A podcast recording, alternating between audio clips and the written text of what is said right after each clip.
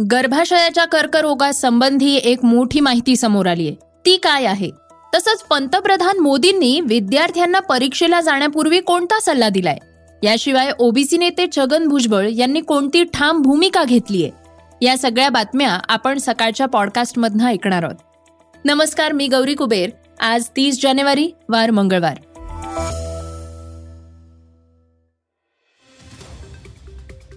श्रोत्यांनो आजची पहिलीच बातमी सर्वसामान्यांच्या आरोग्याच्या दृष्टीनं महत्वाची आहे.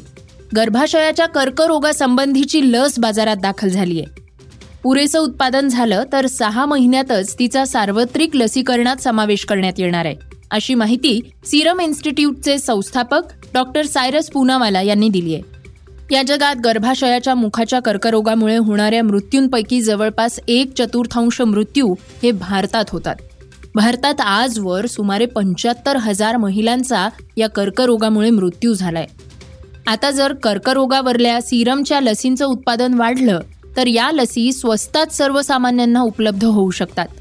गर्भाशयाचा कर्करोग होऊ नये यासाठी ही लस तयार करण्यात आलेली आहे. भारतात नऊ ते चौदा वर्षांच्या मुलींना ही लस देण्याची परवानगी सुद्धा आहे. श्रोत्यांनो दुसरी बातमी आहे विद्यार्थ्यांसाठीची. जानेवारी महिना उजाडला की विद्यार्थ्यांवर परीक्षेचं दडपण पाहायला मिळतं. यातही जेईई नीट या परीक्षांची एक वेगळीच तयारी असते.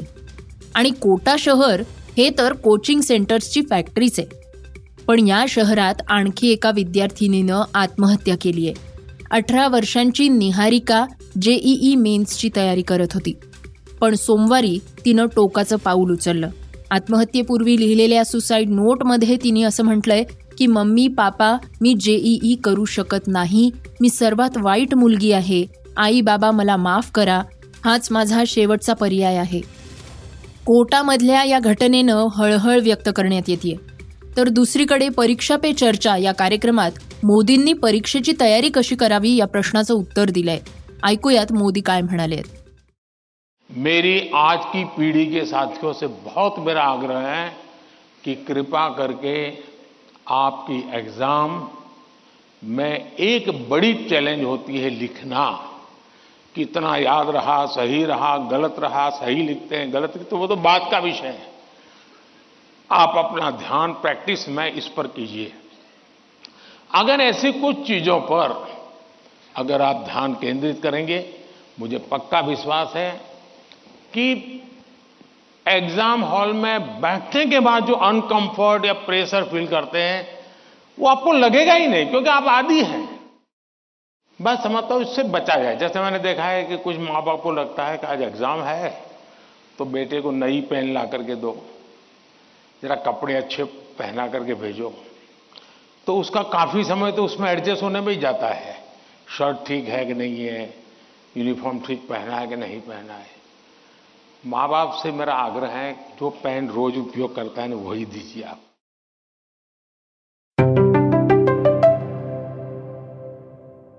तिसरी बातमी आहे ओबीसी नेते आणि मंत्री छगन भुजबळ यांच्याबाबत.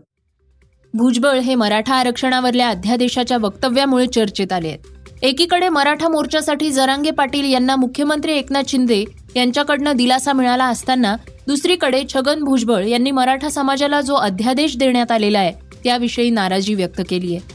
यावेळी त्यांनी येत्या काळात ठामपणे त्या विरोधात लढा देणार असल्याचं म्हटलंय. काहीही झालं तरीही मी माझं काम सोडणार नाही.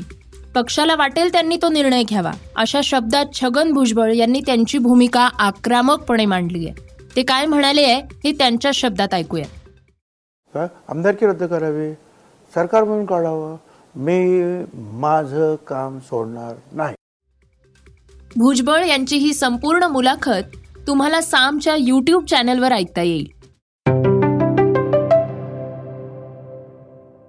चौथी बातमी आहे जात आणि धर्मसंबंधात सुप्रीम कोर्टानं नोंदवलेल्या निरीक्षणाची. सध्या देशात धर्म आणि जातीय समीकरणांवर राजकारणाची दिशा ठरते. पण दुसरीकडे सुप्रीम कोर्टानं जात आणि धर्माबाबत एक महत्वाचं निरीक्षण नोंदवलंय. न्यायालयात याचिकाकर्त्यांच्या जात आणि धर्माचा उल्लेख करण्याची प्रथाच तातडीनं बंद केली पाहिजे असं सुप्रीम कोर्टानं म्हटलंय. राजस्थानमधला कौटुंबिक न्यायालयातला खटला सुप्रीम कोर्टापर्यंत पोहोचलाय. या याचिकांमध्ये पती आणि पत्नीच्या जातीचा उल्लेख होता. यावर सुप्रीम कोर्टानं आश्चर्य व्यक्त केलं. तसंच जात किंवा धर्माचा उल्लेख करण्यामागचं कोणतंही स्पष्ट कारणच नाहीये त्यामुळे ही प्रथाच बंद झाली पाहिजे असं निरीक्षण कोर्टानं नोंदवलंय. पाचवी बातमी आहे नागरिकत्व सुधारणा कायद्याबाबत. अर्थात सीएए याविषयी. सीएए बाबत केंद्रीय मंत्री शंतनू ठाकूर यांनी मोठं वक्तव्य केलंय. देशातल्या पुढल्या सात दिवसांच्या आत हा कायदा लागू करण्यात येईल असं त्यांनी म्हटलंय. केवळ पश्चिम बंगालमध्येच नाही तर संपूर्ण देशात सीएए लागू झालेलं दिसेल. याची मी खात्री देतो. गेल्या वर्षी डिसेंबर महिन्यात अमित शहा यांनी म्हटलं होतं की देशात सीएए लागू होणार आहे. त्याला कुणीही थांबवू शकत नाही असं ठाकूर यांनी म्हटलंय. पश्चिम बंगालच्या मुख्यमंत्री ममता बॅनर्जींनी सीएएला विरोध केला असून राज्यात सीए लागू होऊ देणार नाही असा पवित्रा उचललाय. सहावी बातमी आहे भारत विरुद्ध इंग्लंडच्या दुसऱ्या कसोटी सामन्यासाठी भारतीय संघात करण्यात आलेल्या नव्या बदलाची. यात मुंबईचा डावखुरा फलंदाज सरफराज खान याला अखेर संघात स्थान मिळालंय. तो दुखापतग्रस्त के एल राहुलच्या जागी खेळणार. आहे नऊ वर्षांनंतर त्याला ही संधी मिळाली आहे सरफराज डिसेंबर दोन हजार चौदामध्ये पहिला प्रथम श्रेणी सामना खेळला होता. सरफराजची गेल्या काही वर्षातली कामगिरी बघत निवड समितीचं त्याच्याकडे लक्ष गेलंय. दुसऱ्या सामन्यासाठी सरफराजसह सौरभ कुमार आणि सुंदर यांचा भारतीय संघात समावेश करण्यात आलाय. भारत आणि इंग्लंड यांच्यातल्या मालिकेतला दुसरा कसोटी सामना दोन फेब्रुवारीपासून विशाखापट्टणम इथं खेळवला जाणार आहे. श्रोत्यांनो आता ऐकूयात फिल्मफेअर पुरस्कार सोहळ्याची बातमी. बॉलिवूडमध्ये ज्या पुरस्कार सोहळ्याची सर्वाधिक उत्सुकता असते तो म्हणजे फिल्मफेअर पुरस्कार सोहळा. यंदा गुजरातमधल्या गांधीनगर इथं हा सोहळा पार पडलाय. यावर्षी विधू विनोद चोप्रा यांच्या बारवी फेल या चित्रपटानं बाजी मारली आहे सर्वोत्कृष्ट चित्रपट सर्वोत्कृष्ट दिग्दर्शक सर्वोत्कृष्ट कलाकार क्रिटिक्स स्क्रीन प्ले एडिटिंगसाठी या सिनेमानं पुरस्कार मिळवलाय. दुसरीकडे रणबीरला त्याच्या अॅनिमल चित्रपटासाठी सर्वोत्कृष्ट अभिनेता तर आलियाला रॉकी और राणी की प्रेम कहाणी मधल्या भूमिकेसाठी सर्वोत्कृष्ट अभिनेत्रीचा पुरस्कार मिळालाय. या सगळ्यात प्रसिद्ध दिग्दर्शक डेव्हिड धवन यांना लाईफ टाईम अचीव्हमेंट पुरस्कारानं गौरवण्यात आलंय. श्रोत्यांनो हे होतं सकाळचं पॉडकास्ट. तुम्हाला हे पॉडकास्ट कसं वाटलं आम्हाला जरूर कळवा. या पॉडकास्टला रेटिंग द्या आणि इतरांना सुद्धा रेकमेंड करा.